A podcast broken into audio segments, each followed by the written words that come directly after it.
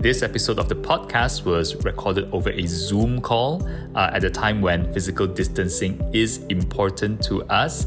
Uh, so you will find that depending on the quality of the internet connection, uh, it can get choppy at times, uh, but for the most part, you will be able to hear the conversation clearly. Hello, everyone. It's the next episode of the Hello Mental podcast. Uh, today we have Sharina Shahrin with us. Uh, Sharina is a mixed media visual artist currently based in Malaysia with a background in both creative direction and fine art. Her work explores themes of femininity and identity through her expressive paintings, portraits, and digital work. Uh, she has ex- exhibited in the UK, Czech Republic, Turkey, and Malaysia uh, passionate about self expression and creative engagement. Uh, in recent years, she has been focusing on the power and importance of art education uh, within her local community through art workshops and talks. Uh, Sharina has collaborated with local and international companies such as Nelissa Hilman, Huawei, Lenovo, Disney, Red Bull Studios, and Vans. Um, and with that, let's start the conversation.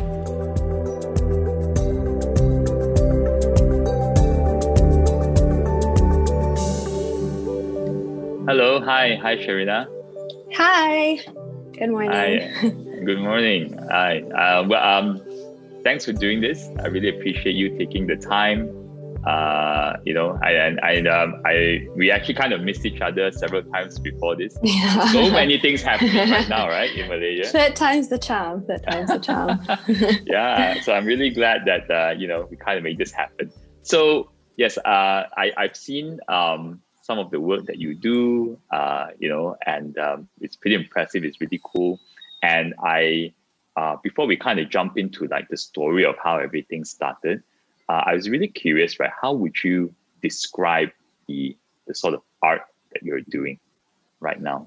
Because uh, I'm not an uh. artist, so I'm not sure if there's a way you could mm-hmm. kind of categorize it. Sure, sure. So um, I'm a visual artist, which is a very broad term to describe an artist that just creates anything visually. Um, so I do a bit of everything, like multidisciplinary. So I do paintings. I also take portraits. I kind of dived into everything as I started my career. So I don't like to kind of like limit myself.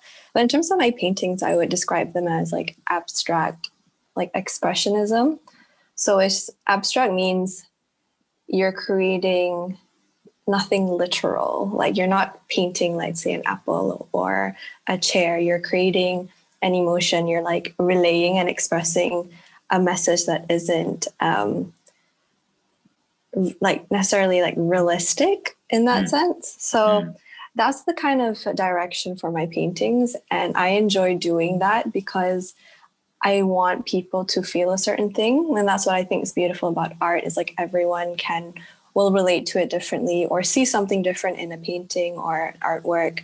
Um, and it gives them the room to kind of express themselves and explore themselves. So that's kind of my painting direction. But I really do a bit of everything. So it's kind of hard to kind of pinpoint a general style of what I do because I do mm. like to dip my toes in anything I can. So mm. yeah. Mm and and out of curiosity how how early did this start? Like how how did you know that hey this is what i wanted to do? Because um, you know as we kind of did some research about your background uh, you did a degree in like a creative direction for fashion. So even at that that at that point you already knew right this was what you wanted mm. to do.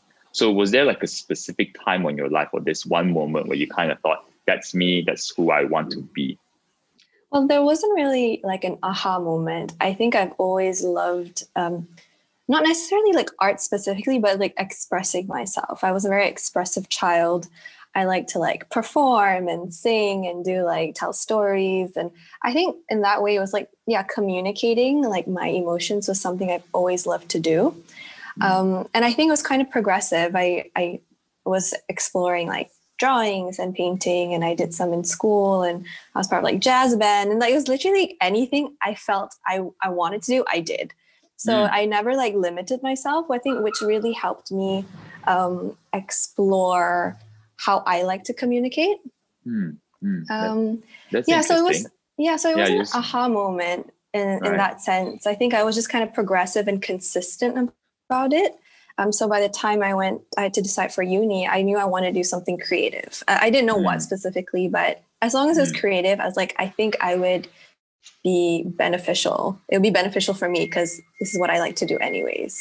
Mm, mm. It's interesting that you mentioned you're in the jazz band. So, uh, so in general, I suppose you like you you love the creativity, like the arts yeah just like being like yeah expressive i think is the word. I i was always like i loved fashion. Like i wore like the most ridiculous things when i was young and my mom would like i would come out of the room my mom would like they would all just like laugh at me but they just like kind of let me be. And i think that was really like having that nurturing environment um, allowed me to explore you know like no one told me um, don't do this or we want to advise you to do that or like stop being so weird like they just allowed me to be me and i think that really helped my self-development and my self-confidence in the things i wanted to do which is which is something that's pretty rare these days in terms of like um, growing up in like an Asian family, like the stereotypical Asian family, right? You're, you're, you're kind of pigeonholed to say that hey, there are only certain professions you should go into. Mm. Like you shouldn't be an artist. Like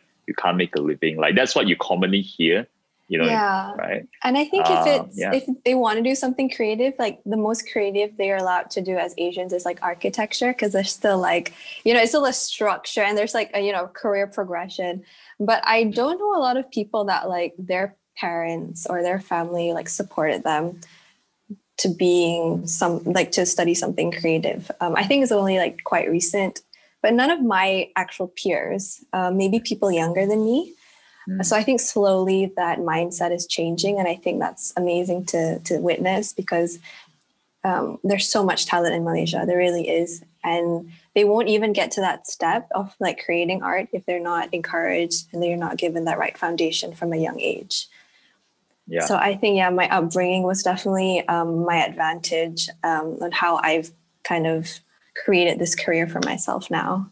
Mm, mm. And, and in some sense, you know, um, it, it's kind of lucky that you have like parents like this that were so supportive mm. because I have I've actually had conversations with people like who pursued non uh, non-standard careers, right? Not your mm. accountant, lawyer kind yeah. of career, and and and they sometimes would tell me stories about how they had a very um, a difficult relationship with their parents or family because they wanted to go in this direction. But but mm. um, for you, that was like uh, you know that was like there was a lot of support and they were encouraging, and yeah. that's really that's really amazing.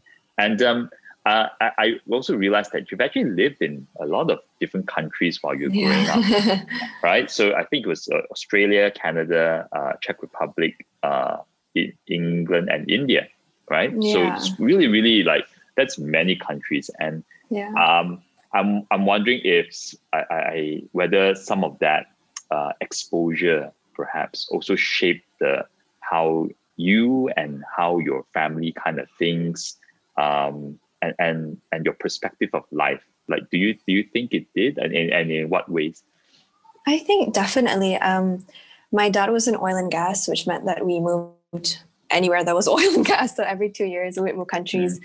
and I think my dad was already like a free spirit, really anti-establishment from a young age himself. Um, so he kind of wanted to create that environment for us. And as yeah, as I said, they're very like liberal and allowed us to explore ourselves um, as individuals and like collectively as a family whenever we move countries. Like my mom loves like collecting things. She's a hoarder or a mm. collector, either way, either or. um, like she she was so into like textiles and ceramics and carpets and just like anything, yeah, that kind of was a visual language of a specific culture. So I think her appreciation for that really had an impact on all of us and like especially me personally like what my personal taste is what i really appreciate when i travel we used to go to museums all the time when we traveled so i think they've kind of instilled this like idea of like world citizens from a young age for us. Um, and I think that exposure like really allowed me to appreciate things from a young age and how I decide to develop that in the future.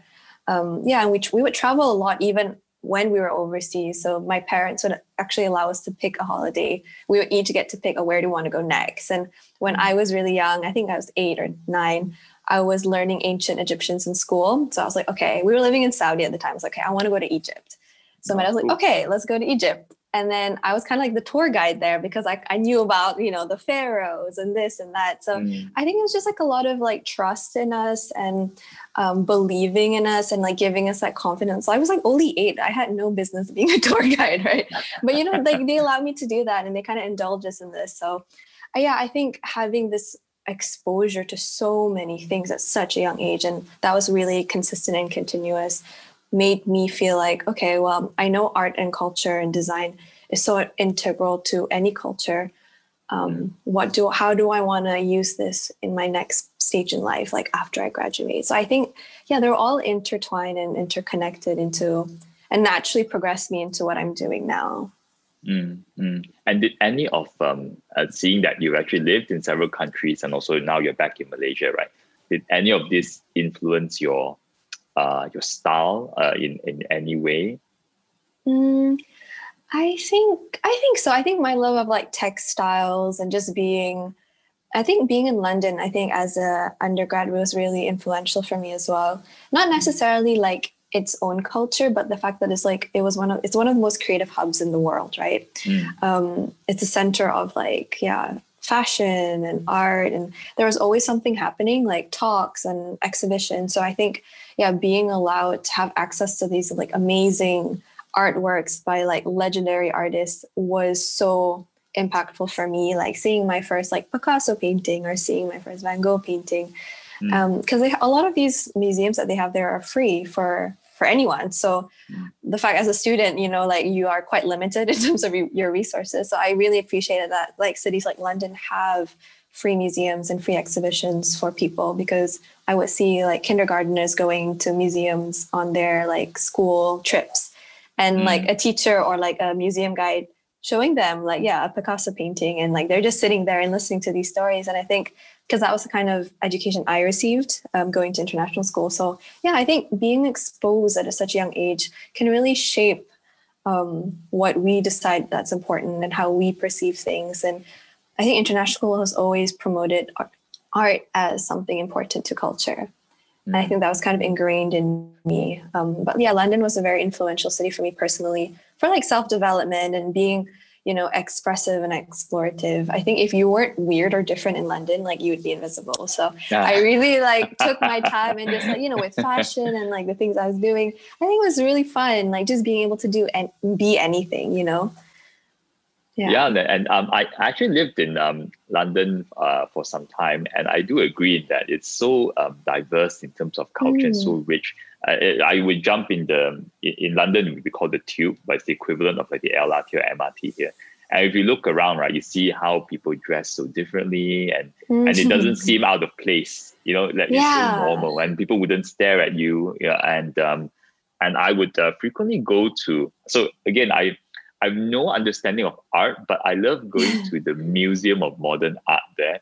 Uh, so, and I'll go there and I'll buy these posters. I look at it, that looks cool, and I and I buy a poster and I just walk around and and and um, yeah, it's so so rich. Right? I suppose, and that kind of really, I suppose, shaped and influenced the way you you see art, which is yeah. Because uh, even as for you, you said you weren't like really knowledgeable about art, but like you liked what you saw, you kind of engaged with it. I think that's what's important, like getting um, people who are not really uh, knowledgeable about something or necessarily interested about something, be interested or be at least curious, right? That I think mm. curiosity is like the starting point for a lot of conversation. So I totally agree. Like London's great in that sense. Like, yeah, no one's out of place. mm.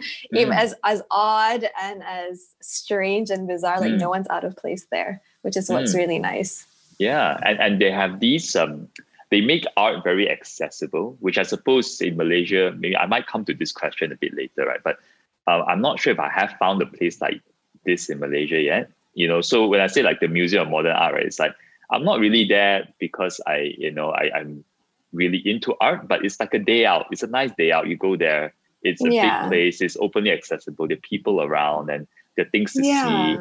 And and and I get exposed to art because of that, right? And, and and therefore there's like commerce and there's like there are like businesses around there and you can make money. oh, money. For sure. Yeah. I so, mean, like, I think in the UK, like a, a huge part of their economy is their art tourism because they have so many like world class museums. So I think that's one thing that I'm sure we'll talk about later, but how different countries use art as a sense of tourism and how much they value it and how much they invest in it. Um, I think that's, yeah, I think Europe does a great job in doing that. Mm, mm. And and when you first returned to Malaysia, so was the was the last place you lived outside? Was it London? It was that the last uh, place it was, It was uh, Prague, Czech Republic. Prague. Oh, Prague. Yeah. Oh, okay. Oh, another very beautiful place. Uh, yeah, and you came back to Malaysia after that. I, you know, and, yes. and I imagine that's because you completed. Um, was it like um, a degree or diplomas? Uh, uh, yeah, my degree your degree, right? Okay. And how did you feel when you first came back to Malaysia? I think I was I was really excited actually. So before I did my final year in Prague, I took a gap year and came back to Malaysia. And that's when I started like kind of like my career in that sense. I started like my studio. Um, I started my baju line. Um, so that gap year was actually really important. And I think that was an indicator for me to realize, oh, actually, I've done really well for myself this past year. Like I want to come back after I, I finished my degree and I want to continue pursuing this career in Malaysia. Um, I think it was like my timing. I think it was just like I was there at the right, I was here at the right time. Mm. Um, there were so many opportunities, There was so much enthusiasm and engagement. It was kind of like the start. I think it was like 2016. It was kind of like the start of when art became kind of like more accessible to people and it was kind mm. of um, incorporated more in events and like concerts and just like anything i was just, mm. it was just more obvious that there was an effort to promote this aspect um, mm. in like the social scene and the event scene so i was really excited i was looking forward to coming back actually i didn't want to finish my degree to be honest and my parents were mm. like no no no you need to finish this. We've invested too much in you. I'm like, okay.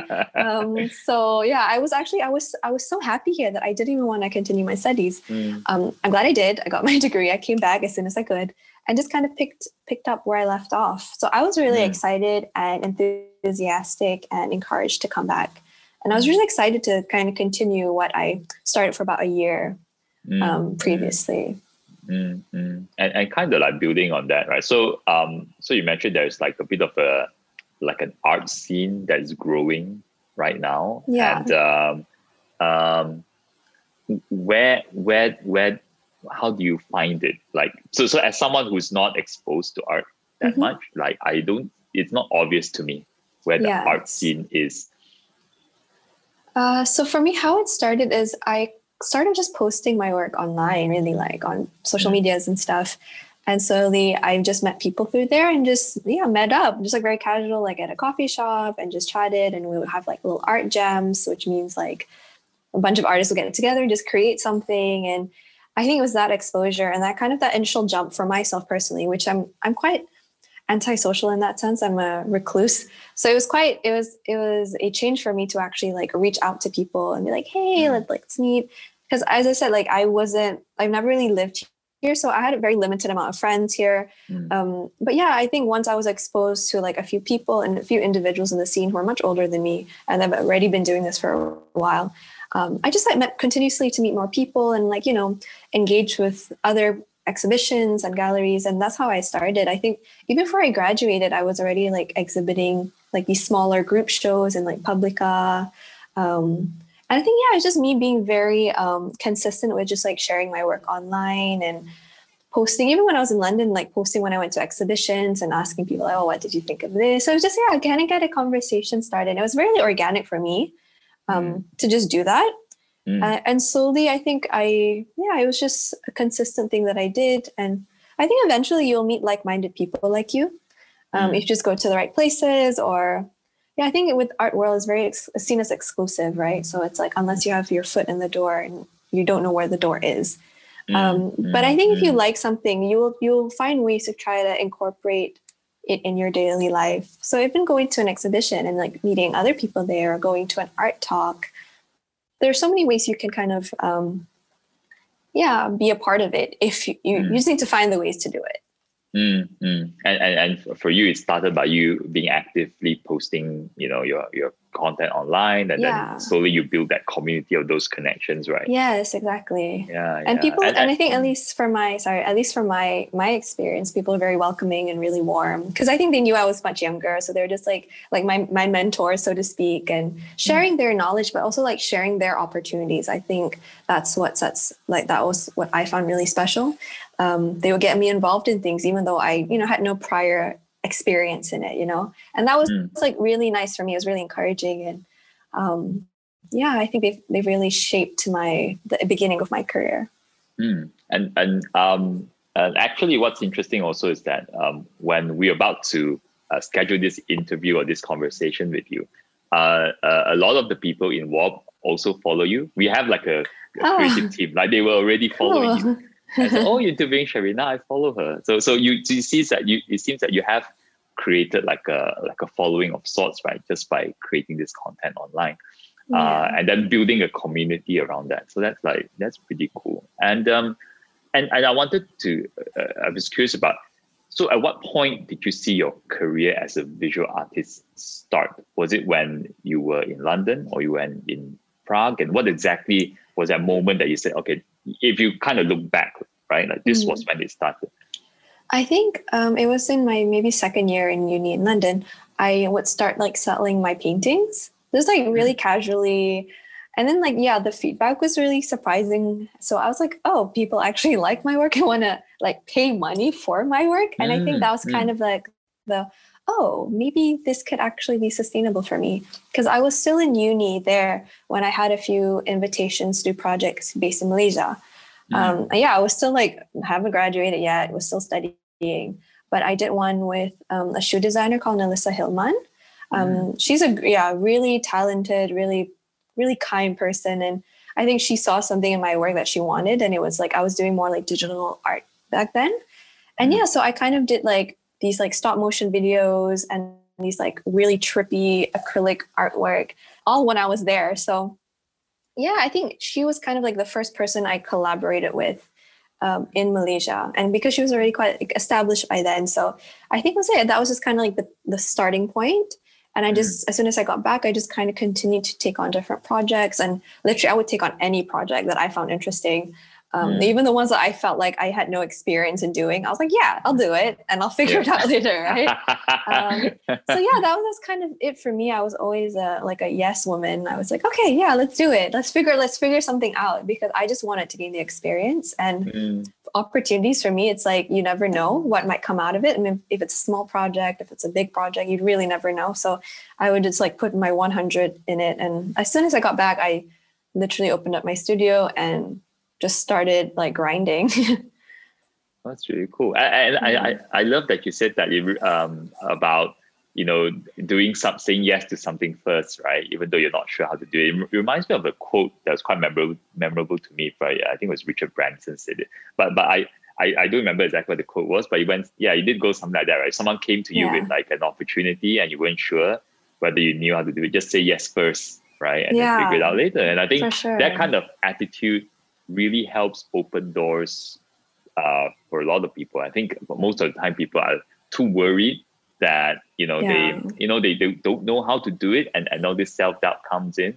Whereas yes. um, I find a lot of people who even like quote unquote successful people have um, they're very human in the sense where they they have a lot of weaknesses, there are a lot of things that they don't know. But the oh, one thing sure. that yeah, the one thing that sets them apart is they just they just go right. They just when there's a door that opens, they just go and and and, and you know as human as they are they try to figure out how to do it uh yeah. you know, yeah but so i think also like i think un- uni has a role in that as well where I'm not saying that you have to study this to become an artist or you have to study that to become something else, but you kind of get that experience in university like you know that you're having to know how to present your work and talk about your work. And sometimes projects like you have no idea what to do but you just you have to do it anyways. And i think those kind of like experiences really help you in the real world. And i think mm-hmm. for my uni because it was an art and fashion university there was a lot of industry connection so even when we we're uni students we were doing we were pitching ideas to like h&m and red bull and stuff. So and those were my first experiences doing things with big brands as a student because yeah so we won a project with h&m and i got a project with red bull so it's just like oh, okay, if I can do this here in London, and me as a mm-hmm. student, you know, like I already had like there was not much of a self, no, like yeah, I wasn't really confident yet. But mm. when those things happen, I was like, oh, okay, like what's stopping me from doing things that I don't necessarily have the experience of doing? If I can do mm-hmm. it here, I can like do it anywhere. So I think that's what's important too, is like building this like repertoire, even before you start working. Like no one's stopping students from doing projects and doing like, mm. you know, being freelancers and stuff. If anything, it's so good to get these um, experiences like before you even graduate, these industry experiences, if you can, you know, if you're capable of doing so. Mm, mm. It's so interesting that you, you mentioned that you pitched to like H and M and you know like yeah. Red Bull and and and I'm very curious. Uh, how what is a visual artist pitch like to a company like H&M? What exactly are you pitching? Yeah, so for H&M, it was they were working with our uni, um, and it was in conjunction with their sustainability month. So they, a lot of people, I don't know if you know, but I think that they still do it for H&M. If you bring like a donation of like your old clothes, you get like vouchers to buy new clothes. Yeah, so they before, had yeah. yeah. so they've had this like in London, they had this huge warehouse just full of like donated clothes that they didn't know what they want to do with. Mm. So they got different schools, I think, at least for us, different student um, groups to pitch an idea. Okay, if we were going to give you a storefront anywhere in the UK, what will you do with the clothes? How would you, what kind of things would you create? And we would keep it in the store for like a month. So that was just like, oh, cool, you know? So like we would cool. do it in groups. And um, we got the store in Birmingham and mm. we kind of pitched this like idea of making this like huge like installation made out of clothes. And it was like, yeah, like as I said, like as a creative or just a visual artist in general, like the medium can be so different. It can be like you have to create something with clothing or you have to create something with shoes. You need to create something. So like I think in that way you you're exposed and you're not limiting yourself to just doing one kind of art form. Mm-hmm. Um, and I think that's what was good for me with uni. Yeah. So yeah, for H&M, it was like we had to pitch, okay, this is what we plan to do on the storefront. This is our proposal. This is the materials we're going to use, how much it will cost. Um, and they liked it. So we ended up doing it and they had it in the store for around like, yeah, a month. And there was like coverage from like Harper's Bazaar UK and like Vogue mm. UK and stuff. So mm. that was just like amazing to see like my face there on like an article. And I was like, whoa, that's so cool. that is so, so I think cool. I, I, had a taste of that at a, a quite relatively young. And I'm like, okay, no one's stopping you from doing anything but yourself. So like mm. you might mess up or it might take a long time to get, get it right mm.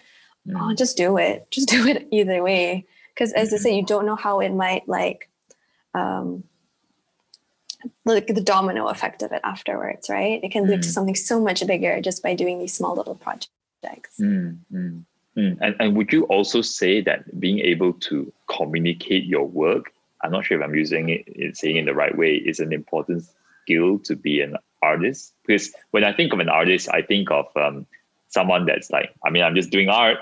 I do my mm. art, I put it up here, you like it, you do, you don't like it, you don't, you know. Um, but but I when I hearing your story, like how you're able to pitch an idea to H&M and also figure out, oh, this how much it's going to cost. Like in some sense, you also understand like the business aspect of it, you know, like there's not pure, mm. it's not purely just art, right? Uh, yeah, I think for me, that's always been like second nature. I can't say it's the same for a lot of artists. And I think that's what kind of separates the people can, that can make this a, a sustainable career for them. Mm-hmm. Um, as I said, like it's it's not. I think anyone could agree. Like, it's not enough just to be talented. Like that's not enough for you to live your life. Like you know to sustain your life.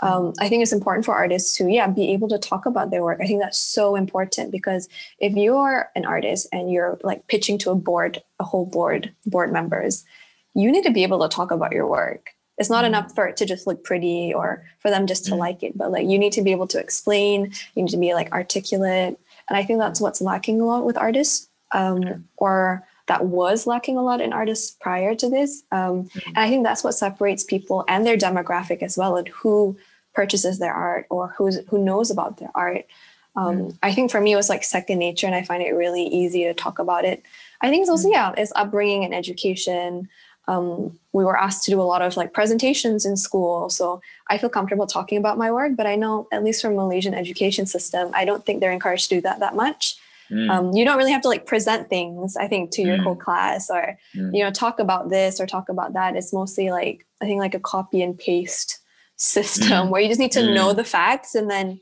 regurgitate that facts later in exam but it's never about like engaging and having like good eye contact and body language i think these are so important um, because art is not just about the art it's also like connects to the artist right so if people mm. really like your work but they don't mm. really understand you that's mm. also like that's difficult right so if you can be as connected and as um, yeah articulate and eloquent with what how you feel and what you do that really helps people understand your work better yeah and, and i've been a very big advocate of um, you know encouraging people to learn communication and, and mm. it's not mm. not the same as language i said it's not about speaking english well but being able to communicate your idea is uh, or, or, or being able to tell a story that people can kind of relate to is an important skill for any discipline you're in, whether you're an art, you're yeah. an accountant, you're it's you know true. you're you're in uh, you're even if you're an IT person,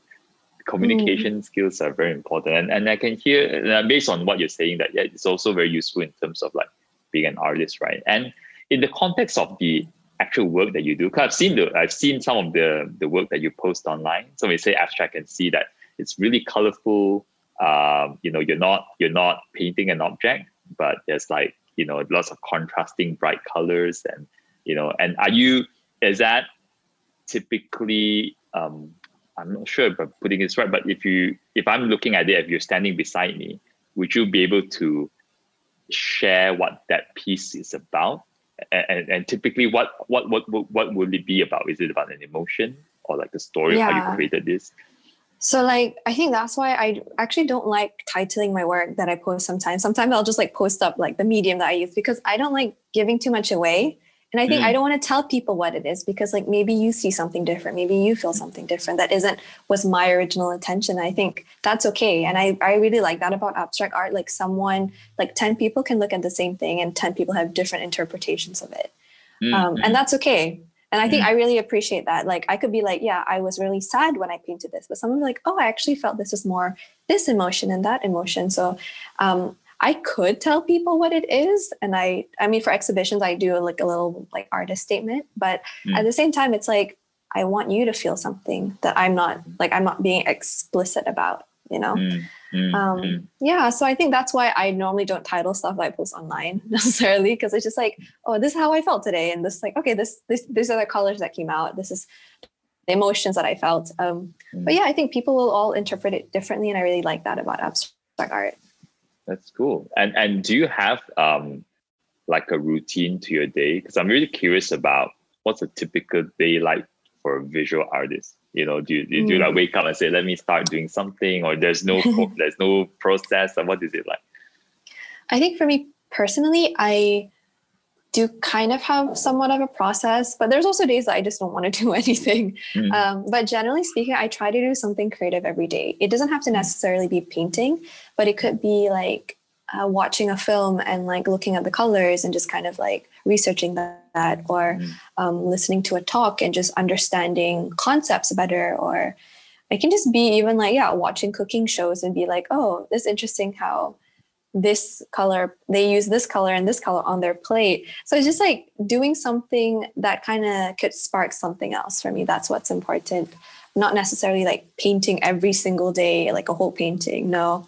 I think right. because as an artist myself, I don't normally look at other abstract artists for inspiration because it's so close to what I do. I don't want to feel like like um, I subconsciously copying their work because I look at right. other, you know. So that's why for me it's important to look at completely other forms of art um, to inform my work. So like, yeah, I could just mm. be reading, and then because with, I love reading, and I need to do it more actually.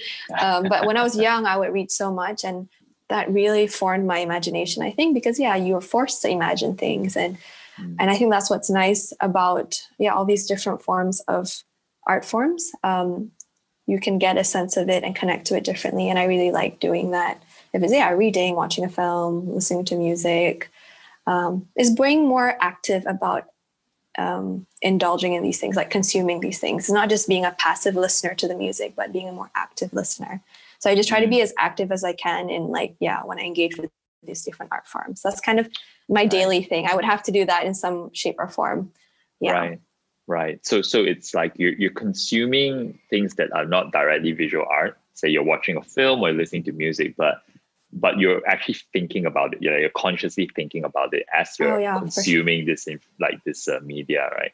Yeah, uh, and I uh, think that's good because yeah, sometimes especially when you're you're starting off in your career, you don't want to look at too much of the people are doing the same thing or like you know because mm. i think eventually if you look at the same artist that is kind of similar to your style you might just like yeah unknowingly copy or follow too too much so i think it's important to yeah see how other art forms can inform your own work Mm, I, I really love that. Um, one of the things that uh, and sharing something that you know we do in WARP, for example, internally as a company. I also I, I also believe in what you just said in that a lot of great ideas actually come from like a different discipline or from or like mm. a different world. And and if you really want to take your work to another level, having that exposure is quite good. So we have these things where we ask everyone to uh, dedicate some time to learn, like every three months in WARP. And uh, I actually give them access to like online classes about acting or like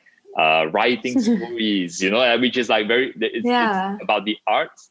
But if you if you're if you can train your mind right to kind of pick up like very important ideas or concepts, you can suddenly bring it back to what you do. You know. Yeah, uh, for sure. Yeah. Yeah, I think I kind of I've also like I think I know a lot of other creative people do the same um, there was this show on Netflix called Chef's Table. I don't know if you know it, where they look I, at like, yeah, seen it. Yeah. yeah, and I love the show. It's so beautifully made. Um, but one of the chefs, I think he was Italian, Massimo something, and he would yeah he told um, in his interview how he would go to art museums and see how painters would compose in those like you know in a canvas, and that would inspire how he would place and plate his food mm. you know so it's just mm. so interesting to see how yeah people in different disciplines get inspired by each other indirectly mm, mm. yeah, yeah, i think no, that's beautiful I, I, yeah I, I love that and um and yes so there's so many different ways that this could be used right like um, when when i when i first uh, got exposed to about writing for uh, say writing fiction like storytelling and i could I can see the concepts behind how a story is written and then kind of apply it back to say how I raise money from an investor. Because yeah. I understand like the, the the human triggers, if you like, like, oh, that's what makes a story work, that's what makes people engage. So I have to share this idea in this way as an example, right? So this like yeah. really good. And um and uh you know what's what's harder than it looks I, I suppose being like a visual artist like and and I ask this because for someone that's not from the art world, looking at what you do, I think it's very, some people might misunderstand certain things to look easy, you know. But mm. what, what do you think? Yeah. So what do you think looks easy, but it's actually really hard? I think honestly, just being a full time artist, it's mm. not everyone can do it, and not everyone, yeah, is capable of sustaining their life just by doing art full time. And I think that's what what I think is much harder than it looks. I think, you know, people have this romanticized idea of artists, you know, it's like you just paint all day and like, you know, and don't don't do anything else. But you also have to be very business minded, is which what I think comes in handy for me because I was quite naturally part of how I think and um, kind of operate. Mm. But yeah, like, you know, you're not just creating paintings, let's say like you have to be talking to like galleries, you have to be engaging with the different brands, you have to know how to like um, do yeah invoices and like you know like negotiate pricing and there's so many mm. aspects to being an artist mm. um, especially for me i've worked really quite big brands and just kind of having that like that engagement it's you have to be also yeah very business minded and you have to be your own like business business yeah you are your own business right so mm. there's so many mm-hmm. aspects to it like the admin side this side and that side that i think people don't really um, are aware of as an artist because i think they just think we just create art all day and that's all we do but like it's not enough just to create things. Like how do you promote it? How do you actually get people to be interested in buying it? You have to know your story. Like there's so many aspects um, which is why like not a lot of people are full-time artists now especially in the current economy. Mm. a lot of people have become part-time because it's not sustainable for them. So i think yeah be, just being an artist is hard, way harder than it looks because it's mm. yeah this glamorized like romanticized idea of it so mm. you have to have like 10 hats like wear 10 hats at the same time mm. uh, yeah i think that's definitely what's harder than it looks mm-hmm. and what and what do you think is the opposite like what is um, actually easier than it looks. Like it might look hard to an outsider, but actually it's, it's not that hard mm. to hmm. do. Um, I think for me, it's like like creating because it's so natural for me. But you know, if you're mm. not an artist or you're not someone creative, it'd be so hard because it'd be like, where do you start? Like, what? How mm. do you know what to do? How do you know when to mm. stop? Um, but I think if yeah, if you work on something and you practice it long enough, it becomes very natural and it becomes very instinctive. Um, yeah, for me, lots of people always comment as even you mentioned about like my color choice, and it's like mm. I'm like a maximalist, so I just love like everything that's like bright and over the top in my paintings. Um, and a lot of people ask me about like I think people that are starting off to be artists about like my color palette and how do I know what goes well together and what doesn't. Um, so for me, that's just like very easy. It's like like second nature for me to do. So I find that probably the easier thing that people find really complicated.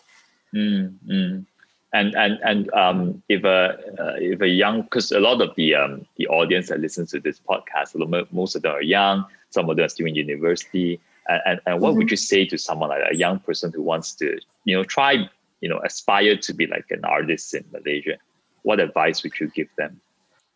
Mm, well, I I do a lot of workshops. Well, prior to COVID, I was doing a lot of workshops, like either at my studio or at events. I would get hired to do at events, and a majority of my the people that would come are young, either in still in school, finishing school, about to enter uni, or in uni and a lot of the times they ask me like how how do what what what do I do if I want to become an artist? Or can you talk to my parents and tell them I want to do art? I'm like no no no.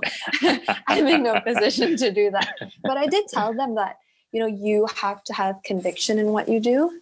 Because um, for me yeah with my parents I was very very decisive and kind of like this is the only option for me. This is the only thing I'm going to do I only applied to one uni as well because I'm like, if like I there's no other option. If I don't get in, I'm not even thinking about that. Like I have to get in. So I think mm. I was like mm. so convicted with all my actions wow. that it my parents are like, okay, like they're pretty confident that like, okay, this is what she really wants, and she's so willing and like, you know, willing to do this. So I think for parents, I think that's the hardest part. As you said, it's like a big um, obstacle for a lot of young people if they're they don't get their parents not just blessing but support, right? Like mm. financial support and emotional support i think mm. is to have like a plan. Like you need to be very proactive. If you want to do something you need to convince them because they're still paying for your education normally. Mm. um, i have i was brought up with my dad like even if i wanted to go out i would have to like a powerpoint presentation as to why I, i'm allowed i should be able to go out. These are the chores that i've done. This is how i deserve to go out. So i think for my parents it was like at a young age you have to like you have to earn it right? So mm. if they if i want them to support my decision i'm gonna have to earn it. Um, mm. and that's what i did. Like this is my plan. This is the uni i want to go to. This is what i want to do after. I'm gonna do internships while i'm studying so i get you know so it's like you have to come up with a plan. Um, and yeah do your research. Be very proactive. I think that's one thing like everyone wants to be something else right? Like this romanticized idea of any other profession but are you willing to put the work in just even getting to the first step you know? Mm-hmm. so i think it's like mm-hmm. researching um, being proactive present them with the facts. Um, so and yeah get, like have a game plan. Like you have to have a game plan to i think to be in this career because it's so volatile. It's mm-hmm. so so volatile. Um, mm-hmm. because being a studying art doesn't mean that you have to be an artist. You can be an art curator. You can work at a gallery. You know there's so many other options that's not just necessarily making art um, mm. So yeah, I think you just need to really do your research and be, yeah, as I say, proactive. I think that's the most important character to have in this career, anyways.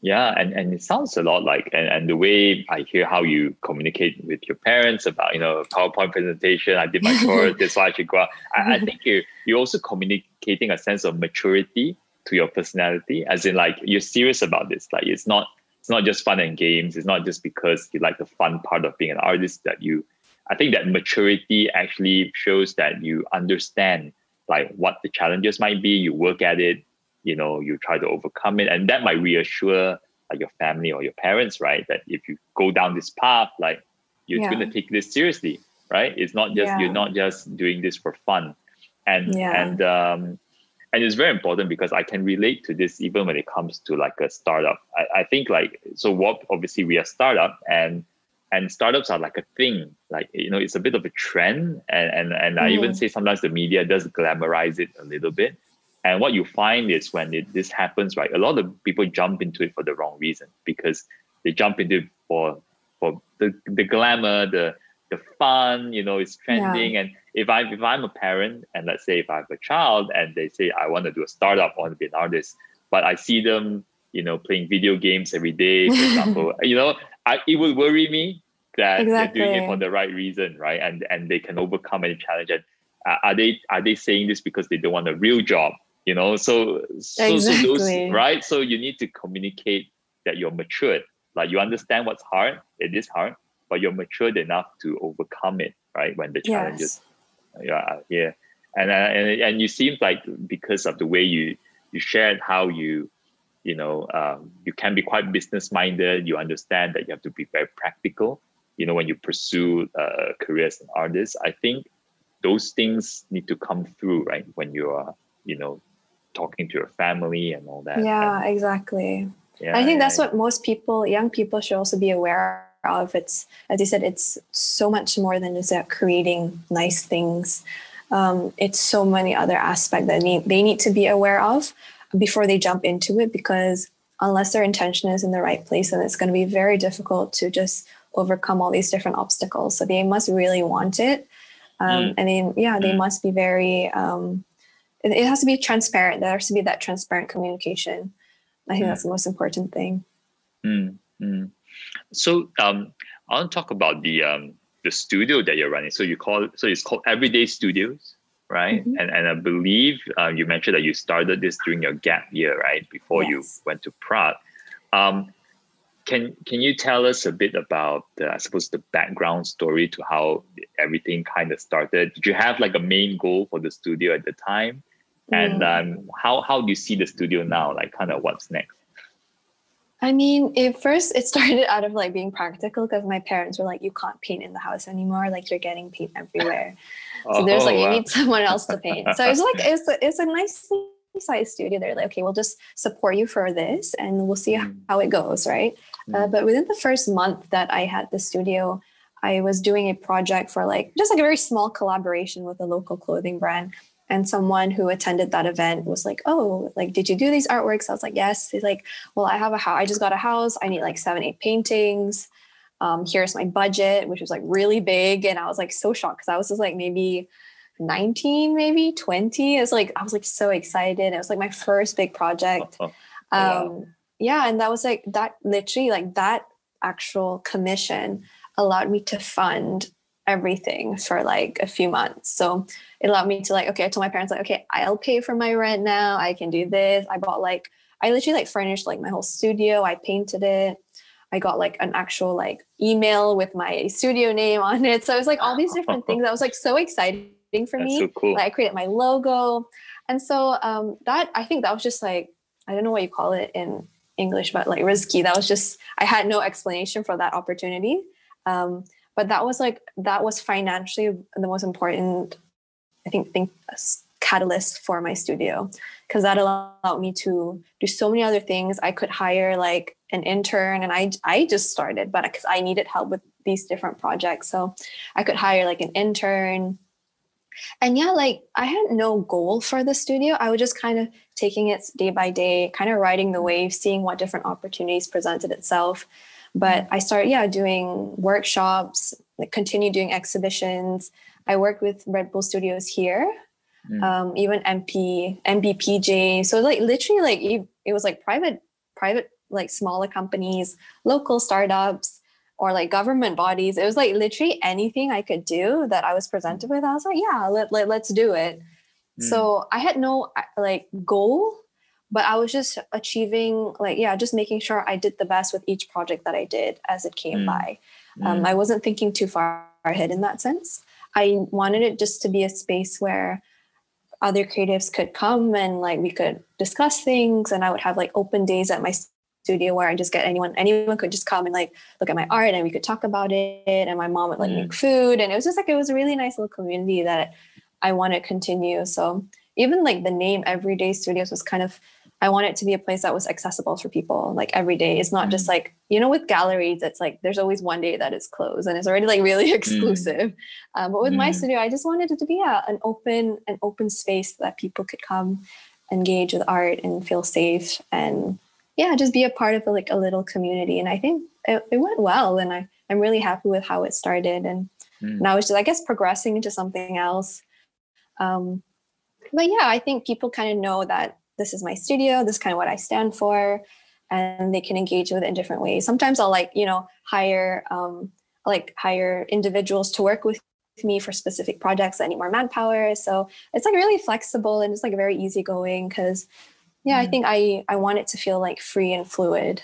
Mm-hmm. And I'm I'm curious about the um because you mentioned like the, the the different kind of projects you got involved in. You like for example with MBPJ and all that. Right? So um, if I if I'm looking at your social media account, obviously I can see all your work, like the um, the uh, abstract kind of art that you actually do, right? But uh, I imagine your the, the projects that you're doing, right? It's very diverse, right? The range is very broad. Like, can you give us a sense of like when you say you're doing a project, like what kind of work are you doing? It's mm. not drawing abstract art, right, for these companies. Mm. Sometimes and sometimes not. Mm. Um, so I like for MBPJ, they wanted a bunch of artists to create um, like murals for an area mm. in PJ. So me, it was myself and maybe like four or five other artists, and we would just yeah, we would just sketch out ideas, discuss, and there's like literally paint. And this was also during Ramadan, like a few years mm. ago. So I was painting from like 10 p.m. to like 4 4 a.m for a whole month because I didn't right? like it was too hot, so none of us wanted. Oh, wow. We're all fasting, so we didn't want to paint during the day because it was so hot and we would get so mm. thirsty. So mm. okay, that's fine. We'll do it after we break our fast. And literally mm. for a whole month, we would be painting at the street back street of PJ. Yeah, from oh, 10 wow. p.m. And they even got like a crane because some of the areas was like high up and we needed to paint that. So that was like really cool experience. That was one of them. Um, another one with Red Bull is that they wanted to engage with different local universities on like mm. this like art art competition that they had. So they got different artists to come to these different campuses and just create like like group murals with everyone. So I would like sketch out something and then we would all just paint.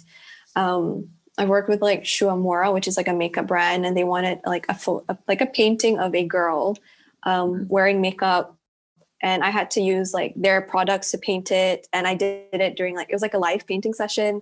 So like literally, it's like sometimes it's like not necessarily abstract in what I do. Sometimes it mm-hmm. Um, mm. But I'm always, yeah, as I say, I'm always up for doing something different and up for the challenge. Mm. Even now, it's like, yeah, it's different, completely different things. Sometimes people know me for like more the batik inspired work or the mm. abstract inspired work. It's really like there's so many different things, and that's what I mean. Like there's no limit into what we can do now that there's like a um, there's an interest in art and there's people willing to invest more in art based projects. Mm. um, so i think it really just depends what the client wants what also like what we negotiate on and like what we kind of mm. come like where, where, both parties are happy with. Um, but yeah it's really there's so many different things. I've like worked with vans as well. They've been really great clients. Um, I did like a workshop, a batik workshop with them, and like an abstract workshop with them. Mm. Um, and I helped like curate an exhibition. So it's yeah, it's really whatever that needs to be done, I'm there. I am ready to do it because I just I find it exciting not to do the same kind of project every single time. Right, right, right. I, I think I thought I saw your post with Van, so like you painted like these uh, white canvas shoes, right? And and I could see that you had your signature painting style, if you like, uh, on those. It's pretty cool. I'm really curious about the um the, the mural that you did for MBPJ now. So where where do I find it? Like I'm not far this, from like PJ. Right? I mean, it's literally the MBPJ building, and there's like mm. a back street that they've they. I think this was like a few years ago, so I don't know if it's still there. They've repainted it over or something, mm, but mm, they did mm. like installations and they did like yeah murals i think they wanted to create something like what they had in shah alam where it's like a bunch of really cool like wall art that people could like take photos with and like you know mm-hmm. i think that was the intention with it i don't know it's hard because in malaysia with the weather things don't mm. last mm. very long so i don't know how I long i don't i honestly don't even know if it's still there um, but yeah like and i also like made paintings for like yeah, there they had a event with like the mayor of PJ, and I had to create mm something for that, and I had to help mm. like curate like this fair that they were doing. They wanted me to find other artists to like sell and showcase work. So mm I think mm. it really it, it goes into kind of my work goes also into like art consultancy. So it's not just me creating, but me how like how can I also engage the, the wider art community because I think they know that I'm quite um inter I interact with a lot of them. So yeah, so mm. sometimes ask me like, oh, we need like 10 artists for this event. Can you suggest any of these artists? I'm like, yeah, sure. So and then I'll give them the names. And it's also a good opportunity for these other artists to have a platform to show their work or sell their work. I think it's great. I think if you can kind of because people used to help me when I first started. So if I could help other artists kind of give them that leverage, I, I would really I do mm. enjoy doing that as well. That's so cool. I can I can almost see a business opportunity there. Sorry, that's the, the that's business the businessman in me thing. of course, of course. I was like, oh wow, that's a platform for um and and since we're on this topic, right? So yeah, I think the one of the things that and we kind of briefly talked about it just now in, uh, that's missing in Malaysia is this I suppose a, a, easy way to commercialize a lot of work for artists, you know, and and it was there and people were more willing to invest in like buying art and stuff like that, I think the, it would boom, right? And and there is mm. definitely mm. it, it's it's a very underappreciated thing in general. I'm not sure it's an Asian thing or Malaysian thing or what it is, but I, I give sim- like simple examples like you know like in Ipoh, right? I mean, mm-hmm. I was born in Ipoh. I haven't been back for very long, but they they uh, revived it, I think, a couple of years ago by doing a lot of street art, and they made you yeah, know really, really Ipoh's cool great. And, I right? love Ipoh. Yeah. Yeah. Even Penang. Penang, yeah, that's right. Mm. And and it's then it's cool, right? They made it cool just by just by virtue of like transforming it through art, and it, and it becomes like this very touristy area, and and then commerce comes, right? Then businesses yes. generate money, and there's tourism and all that, and there are lots of ways that we could, you know, kind of do this. And I think it's really underappreciated. So are there things that you wish uh, or, or, or, do you see any ideas that you think Malaysia should be doing, but they're not, we're not really doing now? Mm, I mean, I think there's been a huge improvement since I first started in just seeing how different industries engage with artists or creative people. Um, I think, yeah, I'm like a, a, prime example in the fact that I've done so many different, like the scope of my work is so varied. So mm-hmm. I think mm-hmm. they're just willing. They, I think also for artists, you need to see how how can you be of benefit to a, a brand or a company, because sometimes also like it's it's and um, kind of how do I say inspiring them to see beyond their scope as well right mm. so let's say like mm. yeah to convince like to convince them that they need you essentially mm. Um, mm. yeah because recently i did a restaurant in petaling street it's called it's a vegan restaurant called the hungry tapir um, mm. and it was like just the concept was like really nice i love the idea of having like i'm vegan so like the restaurant's like okay cool like a vegan restaurant that i can paint and do murals in and it was been it's been doing really well um, and also because like yeah the artwork in it is like really fun and vibrant and i hate the term like instagram worthy but it's also it's nice for me personally it's nice to just create environments where people feel like inspired in and like feel really happy to be in and feel like oh this is like really quirky this is really fun and i think a lot of restaurants are having that element now because why not create a space not just where people eat but where they can also feel like yeah inspired and and they can engage with something more than just the food right so I think mm-hmm. more brands and more industries are considering this. Um, I think there's still a long way to go in terms of like, yeah, having it sustainable for individuals like myself. I'm not sure how that could, what could be done to, to help support. Mm. Um, but I think it's a start. Like we're already off to a good start mm. with brands and individuals or companies realizing how art can be beneficial for for their spaces, for their campaigns, like I, I think during MCO, a lot of things had to be put on pause, right? Um, but I actually had more projects like that were more digital based, like where I had to like create content for brands using their products or like, and that was really fun for me as well. Um, there was like Lenovo and Huawei. So yeah, it's like I think they had to like we have to learn to adapt to like the current mm. situations as well, right? Mm. So if you can't get artists to do an exhibition, why not give them their product and ask them to create something on it and then share that with the world? Like, I think yeah, we just need to be a bit more innovative in our um, process and how we can push mm. it forward. Mm, mm. And I love how you're so positive about you know everything. I am. it's all good. It's all good. I was like, so what's wrong with Malaysia? Malaysia is good right love that think, and, and, no but yeah. it's also like i think we we have to we're there's already so many things wrong with malaysia. I mean you know there's so many things how we can improve but also we have to acknowledge how it's improved since a few years ago. And i think i'm i look kind of look at the positive in that sense um, because it's important to acknowledge how people have pushed it forward. Because i think mm-hmm. it was much easier for me to do what i do now because there were so many people before me that had to push forward with yeah brands and really have like you know set the rates for themselves that allows me to make that makes it so easy for me now Mm, so I think mm. yeah, acknowledging how much we've we've progressed, but also there's like a big hurdle to continue with. But yeah, I think mm. acknowledging how much we've we've done so far. Yeah, and, and things are going in the right direction. So and mm. and I think there's still I suppose if there's there's still a lot of opportunity if people can kind of figure out how to access it, right? Yeah. Uh, to make this a career. And I want to ask about your clothing line, uh, Baju. So mm-hmm. um, how did you decide to start out a clothing line? How to branch out in, in this direction? Mm. well i mean i my degree was in fashion so i've always loved elements of fashion.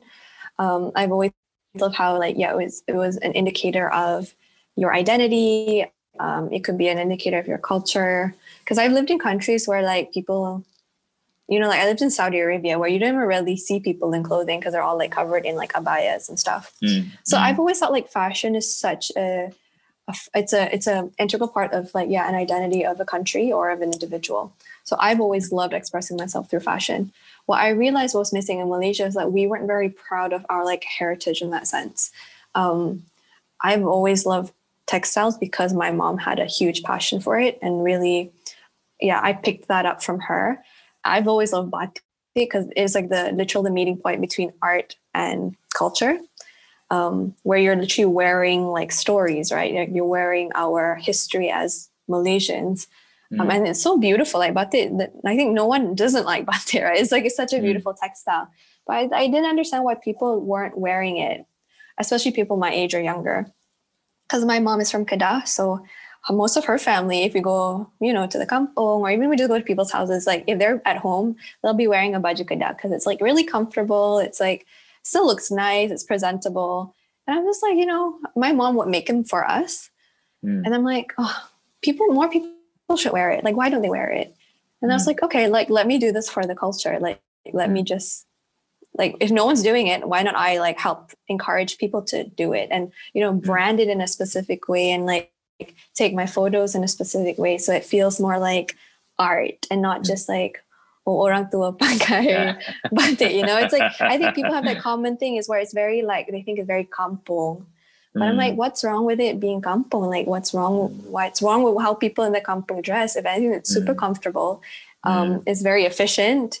Um, mm. so yeah, that's kind of how it started for me. I think I just realized that I wanted more people to wear it, and like okay i already feel like i can come if i can convince people with my art why not i convince people with clothing mm, so that's kind of mm. how it started um, it's a love mm. for textile i think it was realizing how we weren't really proud of our culture in that sense and i mm. thought it was just like be fun like okay next project for me you know let me do this um, yeah and i started it right before i left for prague um, i mm. continued it while i was there and when i came back that's when i like i did my website um, I took like all the campaign photos, or sometimes my other like talented photographer friends would. I would be involved with Riuh. I don't know if you know about Riuh, which is like a weekly, monthly market that they they used to do in like Bangsar, and then they went to they do it at the Sentul um, event space. So with mm. what they what they were trying to do with Riuh, which I think was great, with I think these are kind of more initiatives I would like to see as well. They had this idea of making it like those weekly markets that you see overseas, like in the UK or in Australia, where it's like a yeah, a market where you can find like local artist work, local food made by people, like just anything localized, right? So like a, a space where you can find anything that was made by the local people. And I thought that was such a great idea. So when they first approached me to do it, they're like, okay, we want you to do a workshop just to get people engaged with art. And I was like, okay, great. And they're like, okay, we'll also give you a space to exhibit your work. And then we'll also give you a booth so you can sell your things. And honestly, that was such a great experience because a to see how much people were interested in like the product, my my own product, but also how many people actually came to the event. I think they only mm. anticipated like a thousand people for two days, but I think four thousand people came. Wow. Um, yeah and i i think i sold out the first day and the next day was like scrambling to to bring everything ours and i actually just had to bring on like just the textile itself because i'd be like everything sold out yesterday but we have textile so if you can pick what you want we'll get them custom made for you and then we'll just ship it out when it's ready oh. so literally like it was just like such a good learning experience and to see how much people were willing to pay their money for something that was like locally made um, mm. by individuals right and I think, yeah, if there, we could have more initiatives like that, that would be great because it was just like so encouraging for myself and just like other vendors as well, you know, people selling mm. ceramics or people selling candles or stationery mm. and all locally mm. made. So that was really, really a good a good experience, and I'd love to see more of it. Um, because yeah, it was just very it was it was showing how it was kind of a commentary on how we've kind of progressed instead of like looking outwards to buy things. Pe- more people wants to support local and mm. I realized it was great because Riuh has been doing really well um, since then, which they started, yeah, 2017. So, mm. yeah. and that, and I assume um, Riuh is still happening uh, apart, apart from yeah. this year, before, right? Yeah, they were doing really well and just kind of branching out and doing like talks. So they'll get the people that are selling things to like do talks and stuff, and they would do performances. Um, get yeah, get like dancers to come and perform or singers come to perform. So it was like a really nice like community where people were really engaging with mm. everything that was local. Mm, mm. That's that's really cool. And and mm. um and how do you um uh inject uh because I'm trying to see how you inject your I suppose your style or personality into baju or or, or do you know or do you or do you uh, are you trying to modernize it or are you pres- preserving what the uh, the style of uh, mm. you know batik is? I think it's a bit of both. So like I myself am not a batik expert. I think I'm mm. a passionate person, um, mm. and I I also if someone can do it better or knows it better, I would want to give them that platform. So we would work with batik makers in Terengganu, and my mom mm. and I would literally go down there every few months to just yeah like discuss like different colors and but I trust them and they're they're their own artists for them to create works um, but I would just be there to advise or like to suggest, okay, this is the kind of color palette I want. This is not what I don't want. Because yeah, I want to promote their artistry as well. They're they're mm. ready, their industry. I, yeah, I would want to help their industry and their ecosystem as well. So in mm. that sense, I was more involved in the um, advertising of it, the marketing side of it, because I also knew what colors I would want to wear so I would mm. tell them, okay, I'm like, okay, this is not really suitable for like younger people. So it was just like really fun getting involved in that artistic um, process. But also for me, I was more excited. I'm like, okay, how am I going to do my next campaign? Who am I going to shoot? Um, how I'm going to like, what's the style going to be? And honestly, I think I was more, what was more known from in terms of our brand was like the imagery that came out of it. So like mm. the photo shoots that I would do, I would literally get friends or random people I find on social media to come to my studio, like have a nice evening or afternoon while like eating and listening to music, and I'll just like shoot them in um, our pieces, and it's just like a really fun process. Um, mm. It's also because yeah, I wanted to see just Malaysians in it because mm. I'm so tired of seeing other brands, even for like yeah, Baju Raya have like foreign models modeling it it doesn't make sense to me. Like they would never wear that otherwise because i'm just like how are like especially i think for the ethos of the brand is like how are we supposed to make people feel proud of our clothing mm. if we're not proud of it right? So in that sense just like yeah getting more younger people in part of the process. So yeah i'll get random friends family um just like anyone that wanted to do it and like no like we didn't care like your body size or color or whatever. It was literally just making it as inclusive as possible. Um, and that really picked off. And then, yeah, that was 2017 when we had like our website and was doing all these like Riuh market and events. It was great. I really like how it started and how like I just it's good. I think important to know what what is the what is a brand's like yeah ethos and if people mm. can resonate with that and if they agree with it. And I think it was just like really good feedback all around when we started. Mm. And and um and if someone wanted to, I suppose, uh, purchase something, um, I I imagine you could do this online. Is that right? Or or, do you predominantly yeah. only do it in the in like the, the marketplaces like Riuh? Mm, I think because it's important for people to like feel the clothing and you know wear it and like try it out. So we we are not we're no longer online anymore because I'm kind of mm. like scaring away from like baju because even though it was my part time, because it was so time consuming, it became my full time at one point, and it didn't mm. allow me to do more of my artistic endeavors. So I was kind of sad about that.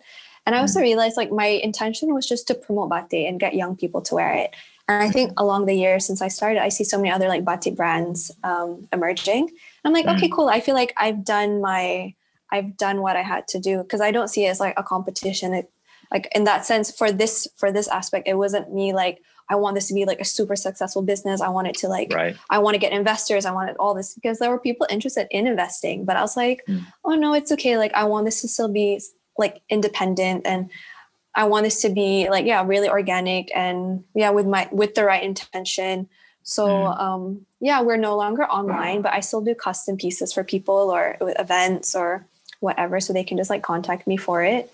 Um, mm. Yeah, because for me it was like I really did it for the culture. I didn't I didn't make much money out of it after I had to like you know take away all the costs of everything. Um, mm. But I I did it for the culture really. So mm. I was really mm. happy with what was the result, and I think we kind of ended on a really high note because I haven't done it for a few months, like maybe nearly a year. Like I haven't been as active about it.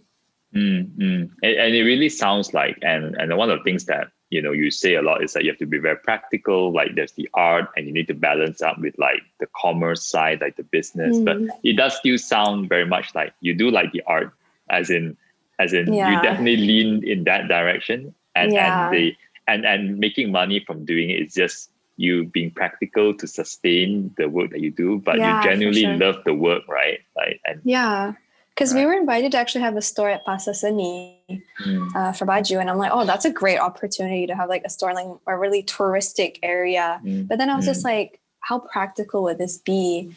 How much energy would I have to put into it? I would have to hire people, and I'm just like, for a one woman show, at least well, my mom was helping with Baju, but everything else is kind of me like it's too much to think about and i don't want yeah i already kind of set out what i wanted to do just to get more people to be aware and want to wear batik and which I, I feel like yeah. i already did that so i was like okay cool um mm-hmm. on to the next thing mm-hmm. yeah mm-hmm. that's really cool um Right. So uh, we're going to jump into like quick fire questions now. Okay. Uh, and I'm going to start with something uh, it will be it starts easier and you progress a bit more like oh, a, no. a bigger question.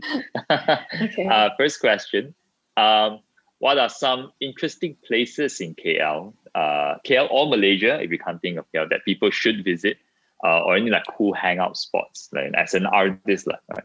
Okay. Uh, well, in Penang, I really like China House. China um, okay. Yeah, so it's a, it's like a two story building, and it's like apparently the longest cafe in Malaysia. Apparently, because they like took two units, and it's a restaurant, an art space, um, an event space. It's literally anything, and they have like live music. It's like such an inspiring environment, and because mm. I had an exhibition there when I first started, so I think it's very like nostalgic for me, and it's like a hmm. really great space in Penang. I really enjoy that space. Um, yeah, so China House in Penang uh, in KL, I really like Ilham Gallery. Um, it's a gallery, I think it's an independent gallery um, that's right next to KLCC area. And they have amazing work and it's just curated so well and very thoughtful work. And I think, yeah, it's free. So for people who are concerned about price, it's a free space. Mm. Um, I really also like the shop called Snack Food that was in Bangsar, but it's closed now. It was just like a shop that had like all these random knickknacks and collectibles, and like they would. It was just a very beautiful curated space. I really like that. Um, what else do I like? I think those are like my immediate immediate top threes. Mm, yeah. Mm, mm, nice. But there's so many emerging yeah. spaces too. Like there's so many places to go now in KL. Mm, mm, yeah. Yeah. So okay. Um, next question. What's a skill that you have um, which other people might find surprising, but it's been very useful to you in your career? or skill. life? Mm. Um, a surprising I mean, skill. I mean, it's not a skill. It's more of like a trait. Like I'm very stubborn. Mm. I'm so so stubborn. But I think being like it's not necessarily hard-headed, but like really strong-willed has allowed me to achieve all that I have without compromising my values because I'm not willing to compromise specific things. And I think because I'm so, yeah, strong-willed i'm going to say not stubborn strong-willed strong-willed um, okay yeah i just had i didn't i i'm a, i'm proud of what i've achieved and the things i've avoided along the way as well because i'm not willing to do specific things um, if it means I have to compromise my values. So I think that's really important, um, especially for me or anyone who's independent and kind of navigating through this like freelance world, um, to not forget to like like money will come like you don't have to take on a project if you really don't feel comfortable you don't feel like you're being valued or you feel like you're negotiating on compromising your own values i think that's really important and i think because i'm like yeah com- stubborn or strong-willed um, i think that's an i think that's a, people don't know that about me i'm really mm. unless people that know me like my family or like friends they know i'm stubborn but i think that's also really important you know like to not bend over backwards uh, when you strongly believe in something. Mm. Mm. Yeah. Cool. Um, next question. What object have you purchased in the last 12 months that cost less than a thousand ringgit that you believe has tremendous positive impact on your life?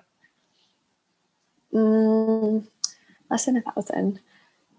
I mean, it was still quite pricey, but I got this like Apple Pencil oh. that goes in my iPad. Um, I think, I mean, yeah, it's a few hundred, but it's because I got it when I was working on like a Disney project that was mm. unfortunately canceled because mm. of Corona. Um.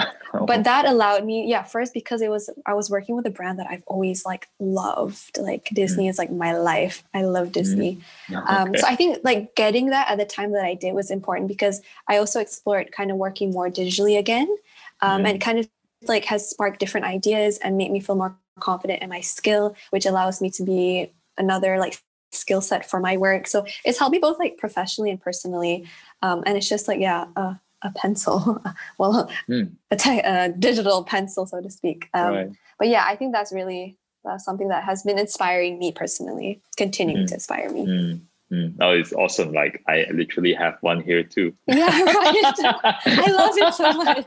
yeah. so yeah, uh, so so for me, like um, I do a lot of journaling uh in the mm. morning. So I actually, but so I journal using my iPad rather than like uh, mm. uh, I have a physical notebook on my iPad, so I alternate. But sometimes I, you know, I, I write on my iPad um, because uh, when I'm if I'm intending to write something really long and I write it on like paper, I don't know why for some reason I feel like ah, I'm wasting paper.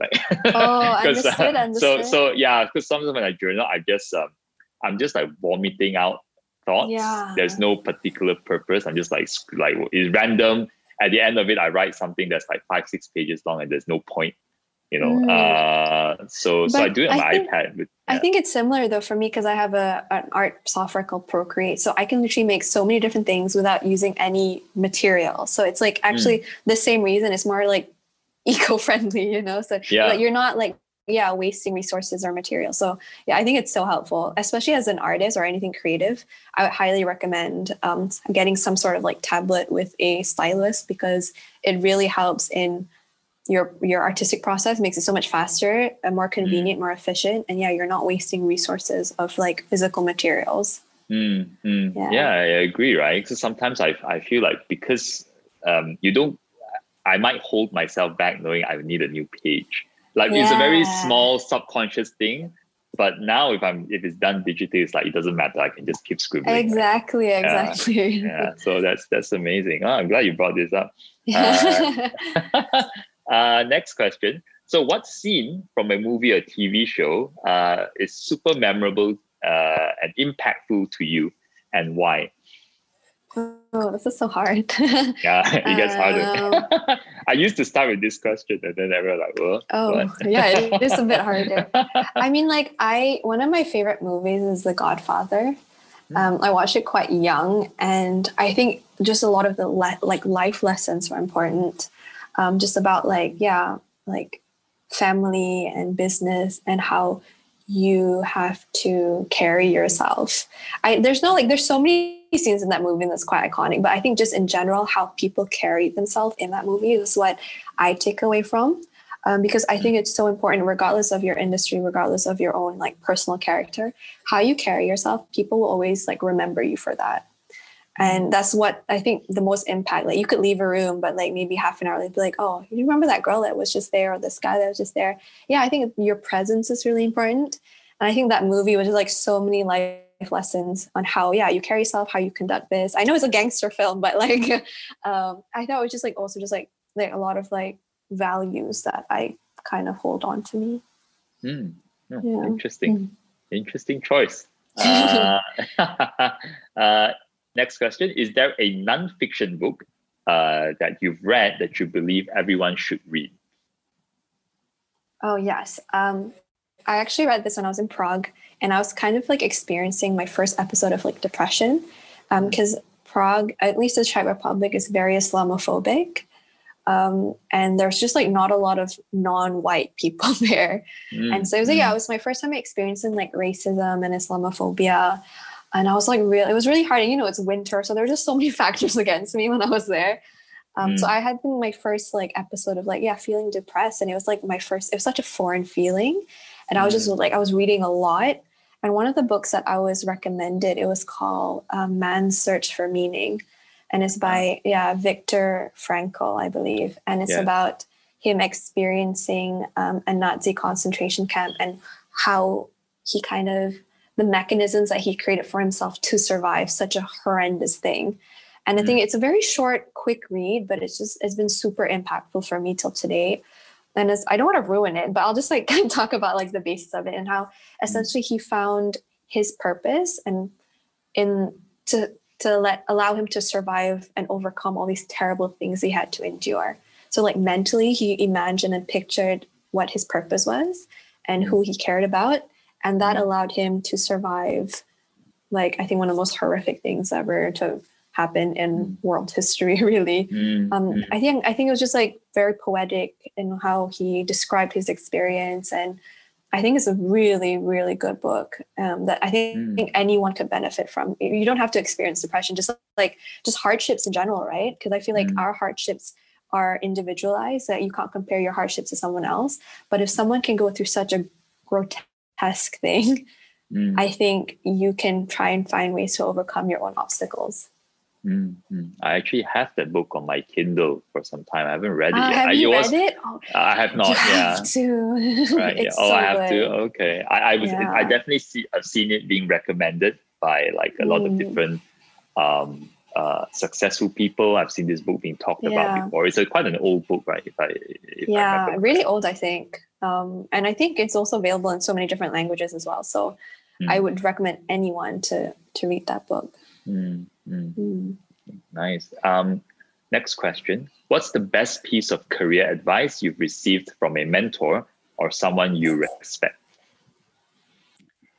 Um, I think a piece of advice that was always given to me from not even career wise, just as we were young, was like probably my parents who just said, Your intention is the most important thing.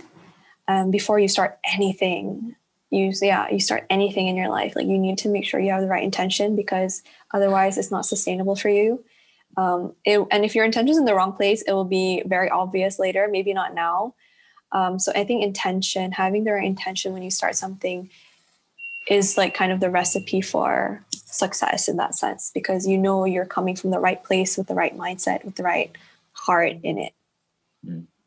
Mm. and um, who is your role model um, and ideally not someone from your family. Uh, what behaviors did they have that you see in yourself, and what do you wish you had? I mean, like I have a few role models, but I don't see myself in them at all. um, I really respect women that have like paved their way in their career, whatever their career is, um, for themselves and created such a long lasting impact. I really like. I love. I mean, actually, I'm obsessed with Beyonce. Mm. Um, mm and not just because not just like necessarily her music which i love because it's like very you know it's subjective you know people with music but um her her work ethic her work ethic is like phenomenal for me. Like if you've ever watched her documentary called homecoming on netflix it literally showcases how she just gave birth to her twins yet she was like practicing every day for a performance and like doing all sorts of crazy things because her work ethic was phenomenal. She's always like the first person to be there for practice and the last one to leave. And I think just as an individual, that's so inspiring to know like, you know, especially if you're working with a team or you you have a boss, like if your boss is there before you and leaves after you, that also speaks volume how much they value and how much they want to contribute to whatever thing that they're doing. Um, I also really like Malala. So I read her autobiography, and I, I just find her so inspiring. Like the things she's had to overcome, um, and her impact on the world, and how she's continuously advocating for change. Yeah, so I think I'm not saying I see myself in them, but I would aspire to be like these women who are known for yeah mm-hmm. like tremendous work ethic um, activist work because i kind of involve myself in that field right now as well um, yeah i think these just ex- inspiring women i just yeah i have a lot of female role models actually oh nice yeah. and, they, and they are and they are very inspiring uh, yeah. I think I saw an interview with Malala on um, it was on Netflix. Was it with David Letterman or something? It was mm-hmm. quite good. It was quite a good interview yeah yeah it's also because she's so young so i think she's a mm. good role model for like the younger generation um, mm. because she's just had to overcome so much and i think not just the tragedy of what she had to experience but like what is important to her is like education right and how she's mm. advocating mm. that so i think if we mm. can find something that means the most to us and how we can be a part of the conversation to engage with people and make like to raise awareness i think that's important and you know artists has been doing that for so long using art as a vehicle for change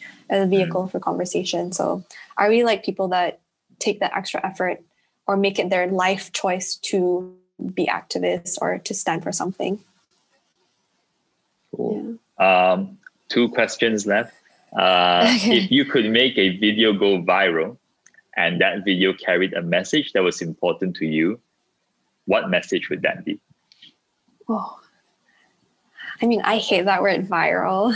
It's such a like negative connotation now. Um, oh, that's also, true. Because also there's like no recipe on what goes viral. There's like the stupidest things that make you know that go viral oh, yeah, now, yeah. right?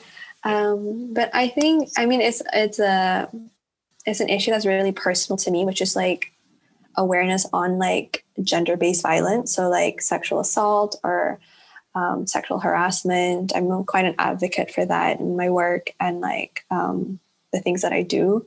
So I think in relations to something like that, because I feel like men um, are a part of the problem, but they're also part of the solution. So they need to also see like maybe you don't harass women, but you see other men that do. How can you mm. help? You know, Mm. How can you be a piece of the um, puzzle in terms of helping this issue come to an end, really? Um, mm. I think it's a huge issue now, especially in Malaysia. I think cyberbullying in Malaysia is really high, especially against women.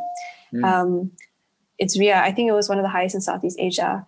And also just like, yeah, you know, in line with like the women's march that was in March and then like, you know, the whole Me Too movement that was global there's so many stories coming out out of young women here in Malaysia and how they've had to experience like harassment or assault. And now I think I'm really proud to say how people are more vocal about it and not being like kind of shamed for it. Mm, because mm. me being a survivor myself, I think it took me so long to just come out and like admit that something happened to me or admit this kind of because I think yeah we, we do a lot of victim blaming in our society. Um, so I think this is something uh, that I mean it's very personal to me and something I really care about. So I think something along those lines because the best way to educate people is uh, raising awareness. So if something were to go viral, that means lots of people will be watching it. So hopefully, mm. it's a mm. message, a good message, an important message that people could really benefit from. Mm. Mm. That's, that's that's really good, and then I do agree with you that I think the um, there's a lot more awareness about this right now, and then I think mm. that um, you know people are yeah much more educated. I, I, I would say it tends to be ignored in the past, right? Yeah. But people are much more conscious of it. Like, hey, that's wrong. Hey, we shouldn't be doing that. You know. Um, yeah. And, and stuff like that. Um, yeah. So I like. Uh, so so you know I, you know obviously I meet a lot of people and sometimes I meet like like um like really like older people like from a different generation and they can make inappropriate jokes and mm. you know I mm. see it all the time right and stuff like that and and to consciously try to tell people, hey, you know, you know what, that's that's not appropriate. You shouldn't do that. Yeah. You shouldn't say that. You know. I think because uh, for me, I started quite young. Uh, like me, just like being a freelancer, I think I was like really early, like 19 or 20. So I've had my own experience of just like people being inappropriate, and I think it's important to be talking about this in like the work environment in like a professional setting because if anything it happens a lot of times in these specific environments that it really shouldn't mm. um, so yeah i think we have to be part of the solution and see how we can play a piece in it in the smallest way if you that's what's comfortable for you but if you can make a bigger impact that's great so i think it's yeah it's important to use your platform in whatever way you can mm. yeah. last question uh, what does the word success mean to you? Um, success. I think I'm still trying to figure out what success means to me personally because I think it's always changing as we're evolving in our um, career. Because you might reach one milestone and then you realize, like, oh, what's the next step, right? Um, but I think for me, what I think I'm proud of is the fact that I get to pursue something as a career that I absolutely love and that I'm absolutely passionate about because not everyone has that same privilege. Um, I think I've achieved like so much um, in a short period of time that I'm so like ecstatic about. Like I, I'm very grateful about. I feel very blessed. Um, so I think yeah, success is being able to me personally is like being able to do something you love um, as a career because not everyone has the privilege to do that. Mm. Maybe I'll change later in life when maybe I get mm. tired of making art. Who knows? At least, but for now, I think that's something that I think what success means to me. Yeah, yeah. No, I, I think it's really good. I think um, you know, uh, uh, yes, like obviously, like money is important, all that. But I think if you you can make something a career in which you make enough money to live a decent life, you know you don't have like not everyone has to be like super rich right like mm. make enough money decent and still be doing something that you really love i suppose yeah. that is a pretty good definition of what yeah. a successful life is because actually before this year every year i would spend at least like two three months overseas just traveling mm. um, like last year i was in australia the year before that i was actually away for four months out of the year um, mm. I was in the UK. I went to Italy. I went to Scotland. I visited my sister who lives in Eritrea. Like East Africa. So mm. literally, like I, I thought that just like even me experiencing all this, I'm like, wow, like I don't know anyone else that could, could like that could be doing this right now at this age and just being able to still like sustain. And I was doing projects overseas, and yeah, I think I'm not saying that people who work like nine to five jobs they they can't feel this sense of f- fulfillment. I'm sure a lot of people that do have nine to five jobs are really happy with what they're doing and feel fulfilled from it. So I think having a fulfilling um, career i think is success so it doesn't have to be like artists or you know anything of these like glamorized jobs it could just be something that you just genuinely love and passionate about because mm. um, if you're going to do it for like a long time you might as well enjoy it you know mm. you might as well get mm. some sense of self-fulfillment from it um, yeah so i think that's what success means to me. Thank you so much, Sharina, for doing this. No, thank you for uh, having interview. Me. Yeah, I, I was I really, really nervous. You know. oh, why were you nervous? Why were you nervous? It was, it was so long. I was like, two hours. What? So many things they're gonna ask. What if I like blunder or something? no, I loved it. I can I, I I can see that your personality comes through like in the interview, right? Uh, and and and you're you're definitely a very positive person. You're very driven, uh, and and I can feel that energy, even though we're doing it over Zoom now. But you know, yeah. I'm so inspired now. Like I'm gonna oh, end the interview and to like work hard at something after this. That's amazing. Uh, and uh, yeah, so I hope the um, as we discussed, I hope the art scene continues to grow and improve. Uh, and and also your journey. I mean, I'll be following your journey definitely. Uh, and I know that people in WOBB are already following you, so I'm sure they'll be rooting for you to you know do something amazing continue to do amazing things. And uh, yeah and uh, yeah look forward to it. Also i just like to add like if anyone that will be listening to this podcast like if they have any questions like feel free to contact me directly. I'm more than happy to help or advise or because yeah as i said i was given that. So i really want to be a resource to younger people who might want to like pursue a career in like what i do. So let them know mm. that they can contact me. They can contact you, right? Yeah. and and is it um uh, and where are you most responsive? Are you on Instagram uh, or Twitter? Instagram and Twitter, or even just email me if they want to be more professional about it. You know, but I'm I'm more than happy to answer questions on yeah Instagram or Twitter. I'm very um, active on both platforms. Right, right, and uh, and we will share your Instagram and Twitter handles uh, in like the show notes, so okay, cool. People can contact you if they want to. Cool. Uh, thank you again, Sharina. Uh, yeah, thank you for best. having me. You too. And, uh, yeah, and uh, yeah, uh, we'll, we'll stay in touch. Uh, perhaps we might do this conversation again sometime in the future and see how you're yeah, doing. Yeah, of course. I'd be so excited to see what's next. yeah. okay. All right. All right. all right. See you. Bye. Bye.